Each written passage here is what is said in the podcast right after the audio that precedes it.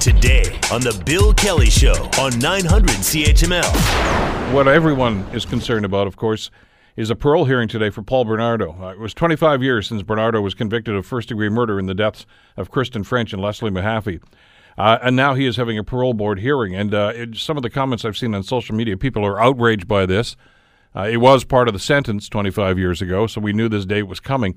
Uh, some are suggesting that uh, that well he shouldn't be allowed. He's going to walk out of here. I, I think that's highly unlikely. Uh, to try to get some clarity on, on, what's going on and why it's going on, uh, we want to bring Jeff Manishen into the conversation, criminal lawyer with Ross and McBride here in town, and of course a former Crown attorney as well. Jeff, I'm glad you had some time. Thanks so much for joining us today. Certainly. The, the outrage is well founded. I, I, I relived this when I knew this was coming up. We, ca- we covered this story extensively, of course. I talked to both the French and Mahaffy families. Uh, we talked with the investigating officers. It's something that I'm, I'm, sure not just the French and Mahaffy families, but a whole lot of people in this community uh, are still very upset about. It was one of the most gruesome uh, stories I think anybody has ever covered. Uh, but notwithstanding that, uh, this is part of the process, isn't it? Certainly. I mean, and if we compare it to the states, you'll recall I think Sirhan Sirhan has applied for parole. So did Charles you know, Manson over the years, and and so did Charles Manson. I mean, the concept of potential eligibility for parole means you get to have a parole hearing. And and and period. End of sentence. This is not getting soft on crime. This is part of the judicial process and part of the uh, of the, the criminal justice system. That's correct. And and it's it's for that reason. I mean, when you have uh, um, you know, a situation where if somebody's involved in multiple acts of murder and you can have a longer period of time for parole ineligibility, okay. So, so uh, you know, it, might it be 75 years, as we've seen recently, or 25 plus 25 plus 25. That's 75 years before parole eligibility. Okay, for Bernardo at that time, it was first degree murder and it was life imprisonment and it's no eligibility for parole till he served 25 years. Because in those days, eligibility for parole. Because in those days, they were all concurrent sentences. That's right. So uh, he was never going to get more than 25 before he was going to be eligible. Yeah, that's right. So, so that's why this process is unfolding. Yeah. Now, talk to us a little bit about the process, Jeff. What is going to be happening? Well, how it works, it's there's a hearing, and I think it's three. I've never actually, candidly, Bill, I've never done a parole hearing, but I'm generally familiar with it. Hearing is held at the deta- at the at the penitentiary, and the Parole Board of Canada has its representative there. I think it's a three-person panel, and they get the decision. You know, they get the discretion to decide whether the person should or shouldn't be granted parole, and they consider the risk that the offender might present to society if released. They'll determine if and to what extent that risk can be managed in the community and the overriding consideration is protection of society. So there's a huge difference between being eligible for parole and getting parole, and loads of people who apply for parole, don't get it. So the hue and cry saying, "Oh, gee, he's going to get parole." No, how it'll work too. Uh, the the family members of the victims are op- given the opportunity to kind of be heard and put their position forward. I think it's something you and I have talked about in the past. Yeah, yeah. From the standpoint of victim impact evidence, and that's a change. It didn't used to happen that they got that opportunity to be heard, but that's been permit, permitted. And remembering that the the parole board isn't considering expressly the impact that the crimes had on the families of the victims in addition to the victims but it's still their perspectives and i'm sure they'd still live in in fear about the concept of him potentially being released and so would the community at large and he'll be represented by counsel and uh, the parole board. Their particular concern, Bill, and I think one of the reasons maybe I haven't done parole hearings, I've always been of the understanding their real concern, they're really interested in hearing from the offender.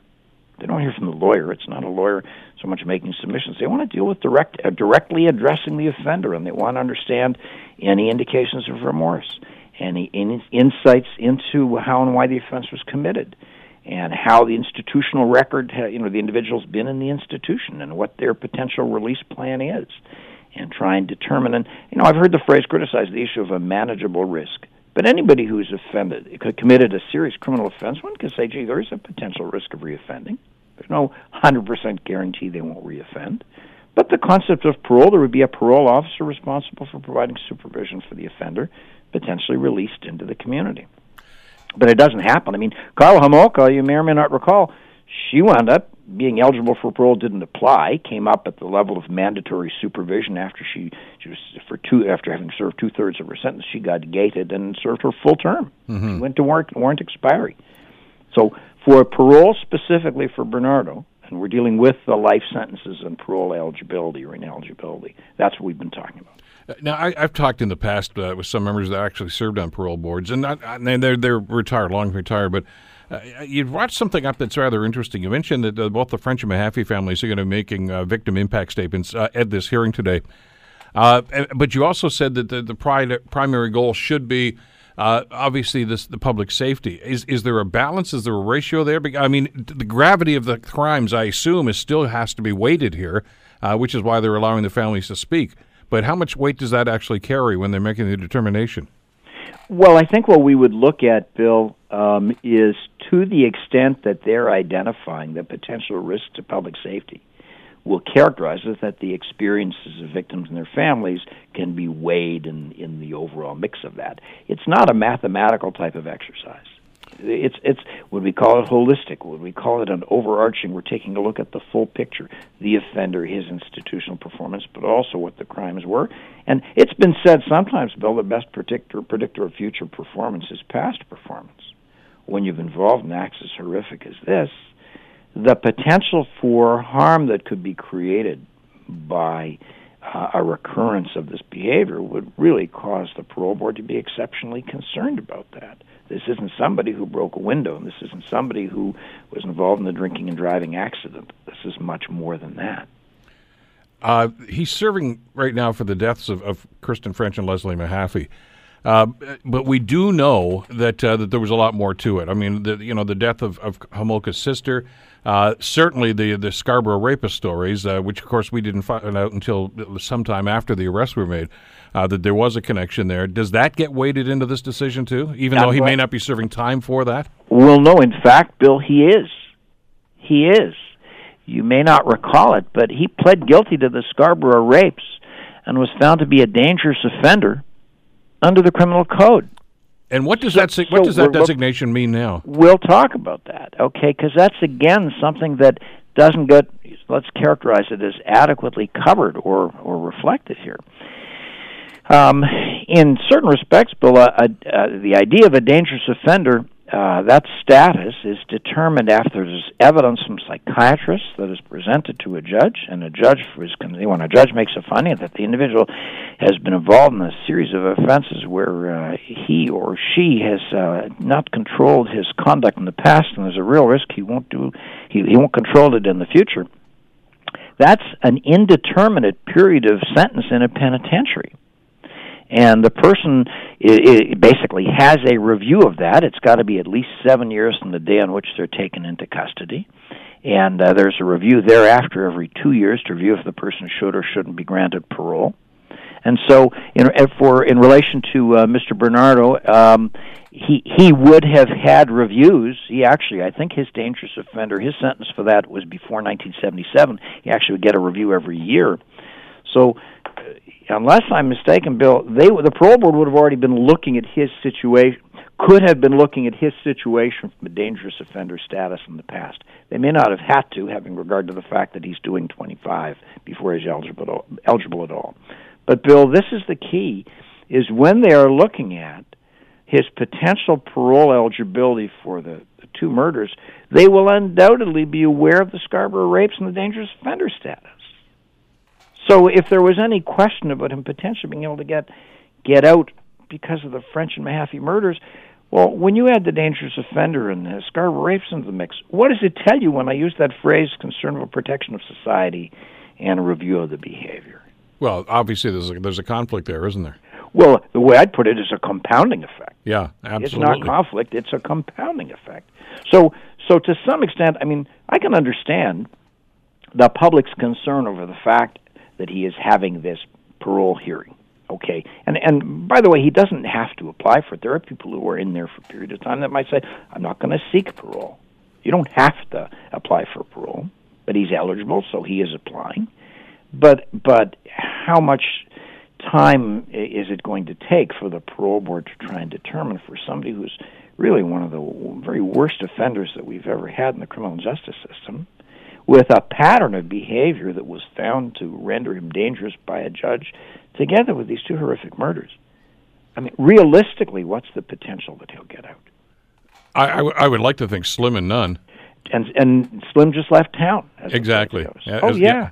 So so I appreciate the the public concern, but if it's you raise, it's, it's a matter he's entitled to. It's a matter of law. Fine. Uh, but but I think that it's a very overwhelming case to suggest that he will not get out. And and I I, I feel sorry for the families because I know they're going to relive this. And as I say, when they go and make their statements again today, uh, it's it's going to open old wounds that which are probably never going to go away. True. Uh, so it's got to be very difficult for them. But uh, it's it is part of the process. And we've seen other violent offenders. I mean, you know, Robert Pickton, Clifford Olson. I mean, the, the list goes on of people that you knew darn well were never going to get out. But according to the system, they are allowed to apply for it. Some do, some don't. Sure. And, and Bill, you know, an option and of course, you know, every it's open for families of victims to consider what they do and don't want to do. Okay, and they're entitled to be able to have that opportunity to be heard. You know, it, the option could have been for them to provide a written statement that could simply be presented. They don't have to. There's no requirement that they attend. From the standpoint of evaluating whether anything they say would or wouldn't realistically make a difference, you know, it may well be that somebody advising them to say, look, he's not getting out anyway.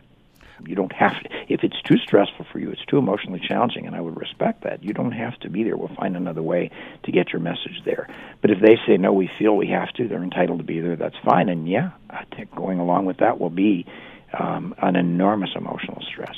We're told by the uh, the lawyer that will be representing Bernardo that uh, that he will at this hearing uh, indicate that he will take full responsibility for his crimes and quote unquote express remorse. Does that mean anything to anybody at this point? No, I wouldn't think so. I mean, that I'll put it this way, Bill. If he's going to go through the exercise of having a parole hearing, yeah, it's almost essential he's going to have to do that. But it will be for the parole board to really question that and really evaluate that. And uh, you know, the fact that he pled guilty to the Scarborough rapes is is a compelling piece to say, look, he accepted that responsibility. That's fine, and he he did do that. But he pled not guilty at the at the uh, the trials involving French and Mahaffy, and, sure, it's open for him to be able to to accept responsibility.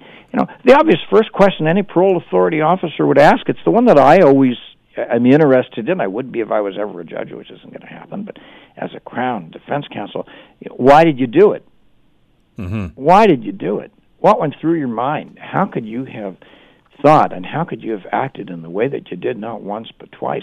The level of planning and deliberation, the level of cruelty, you know, and torture. Though I mean, the, the all the circumstances of the offense it's not just you feel badly for what you did. If I was a parole officer, to try and develop an understanding of his quote insight unquote into what's happened, I'd want to explore that. And the odds are pretty good. He's not going to be able to tell me anything that I'm going to say, oh, I see, okay, well, then that's acceptable. And it shows you developed an insight where you could get out. How probing are those questions going to be from the board? There's a discretion on the part of the parole officers. You know, I mean, they, they can, they are the ones who have to be satisfied on identifying the issue of risk. And that's why I say to you, Bill, you know, and, and, and there's a there's a documentary series, a terrific documentary filmmaker named John Kastner has done some. Uh, I think we're on CBC years back on. I think it was the parole dance, something like that, on the whole parole process, showing parole hearings.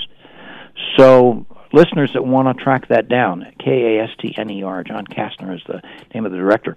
There are documentaries about the way it works, and certainly they want they they put questions to the offender directly, and and the it's what the offender says to them that's going to be an important part of their decision, and the offender has to understand that. Could you characterize that as, as grilling the, the individual? Well, you know, I, I I don't know if I'd use that phrase, Bill. It's it you know it, it's not uh, it's not a cross examination at a trial, but on the other hand, it certainly is. It's someone who's responsible for a decision on the issue of liberty has to feel satisfied that he or she has the answers that they're looking for on issues that are important. So you'll ask, but you know the, the hearings are not two and three days long or anything like that, Bill. You know the hearings are shorter. I think they take like an hour, a couple hours at the most. And when is the uh, a decision rendered on this? I guess the answer that's a, a good question. The answer would be when the parole authorities are, are feel that they can reach that decision. I mean, it could well be they could make that decision the same day. Okay, they if they felt they needed to reserve on it for a period of time, they potentially could but but it would be for them to decide. Like like any case, like any hearing, there's no sort of strict time limit to say you have to, you have an hour to think about it. No, they're the tribunal, and the, the issues would drive how long they do and don't need. Do, do they retire to to talk about this and make a decision? I, I don't think they'll discuss it in front of the offender. I think that they'll have the opportunity to be able to discuss it amongst themselves. Uh, yeah, our friend Susan Clairmont from the Spectator just tweeted a little while ago. She's up there today, and of course, Okay. uh, and uh, she said she expected to be there till about three o'clock, and this starts at ten. So, uh, I guess that's uh, to make some leeway for some of the people that may be making statements on this as well. Yeah, sure. And it, you know, I guess it, i in terms of the amount of material that they need to cover, and you know, and so forth. As I say, Bill, I'm I'm giving you just a very general understanding because there are lawyers in in uh, in the country who pretty much specialize in doing um, correctional law, dealing with parole and issues that arise from parole, both at the provincial level and federal level. And uh, when I, if I'm contacted, I've tended to refer to them because there's a, a level of specialization. Sure. And there are lawyers frequently who practice in the Kingston area or in Toronto where they they will develop, as I say, a particular skill set for this. Um, and and I defer to them because uh, I think they're the ones in the best position to do the best job. Got a couple of minutes left. I want to talk about what if here for just a second, Jeff. And in the unlikely event, and I think it's highly unlikely that uh, that they decide to do this, is there a process? They don't just say, "Okay, uh, you can start." Is there is there a, a way to ease into the parole system, day parole, work permits, anything like that? Um, the concept of, of day parole is normally you're eligible to get day parole three years before your first parole eligibility date. And how it would work is there's a series of escorted passes into the community, and then you can proceed to potentially unescorted passes into the community and ultimately build towards full parole. I know about that because many years ago, Bill, um, I did a, hear, a faint hope clause case. That's one where uh, it would be open for an individual serving a sentence of life no parole for 25 for first degree murder could apply to have that parole eligibility time reduced. And there was a hearing process with the jury to be able to decide it, and I did one out in Brampton. And uh, in his case, I think the parole eligibility was reduced from 25 years to I think 19 years, and that's where I learned about that process of um, prior to full parole, there is a form of, uh, of a series of steps, and escorted and then unescorted, and ultimately build towards full parole. And then the terms and conditions would be set by the parole board as to where the individual would be living and what kind of uh, uh, requirements they'd have to follow as conditions of parole. In my understanding is if, for instance, they decide, okay, he can go back to uh, Toronto, for instance, a facility there would have to accept him first, and they have that option, don't they?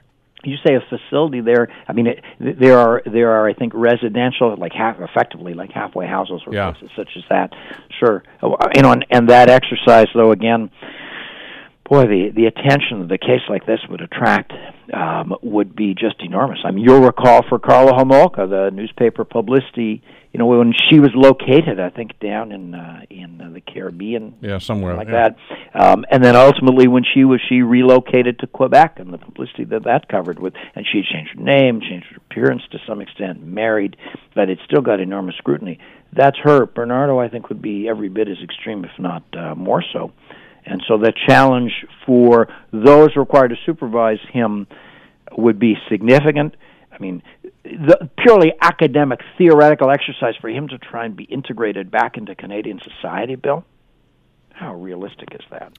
Which is uh, I hope they uh, the the main factor that they have in their minds as they uh, make their their determinations today. Jeff, thanks so much for the time today for putting some clarity on this. Really appreciate it.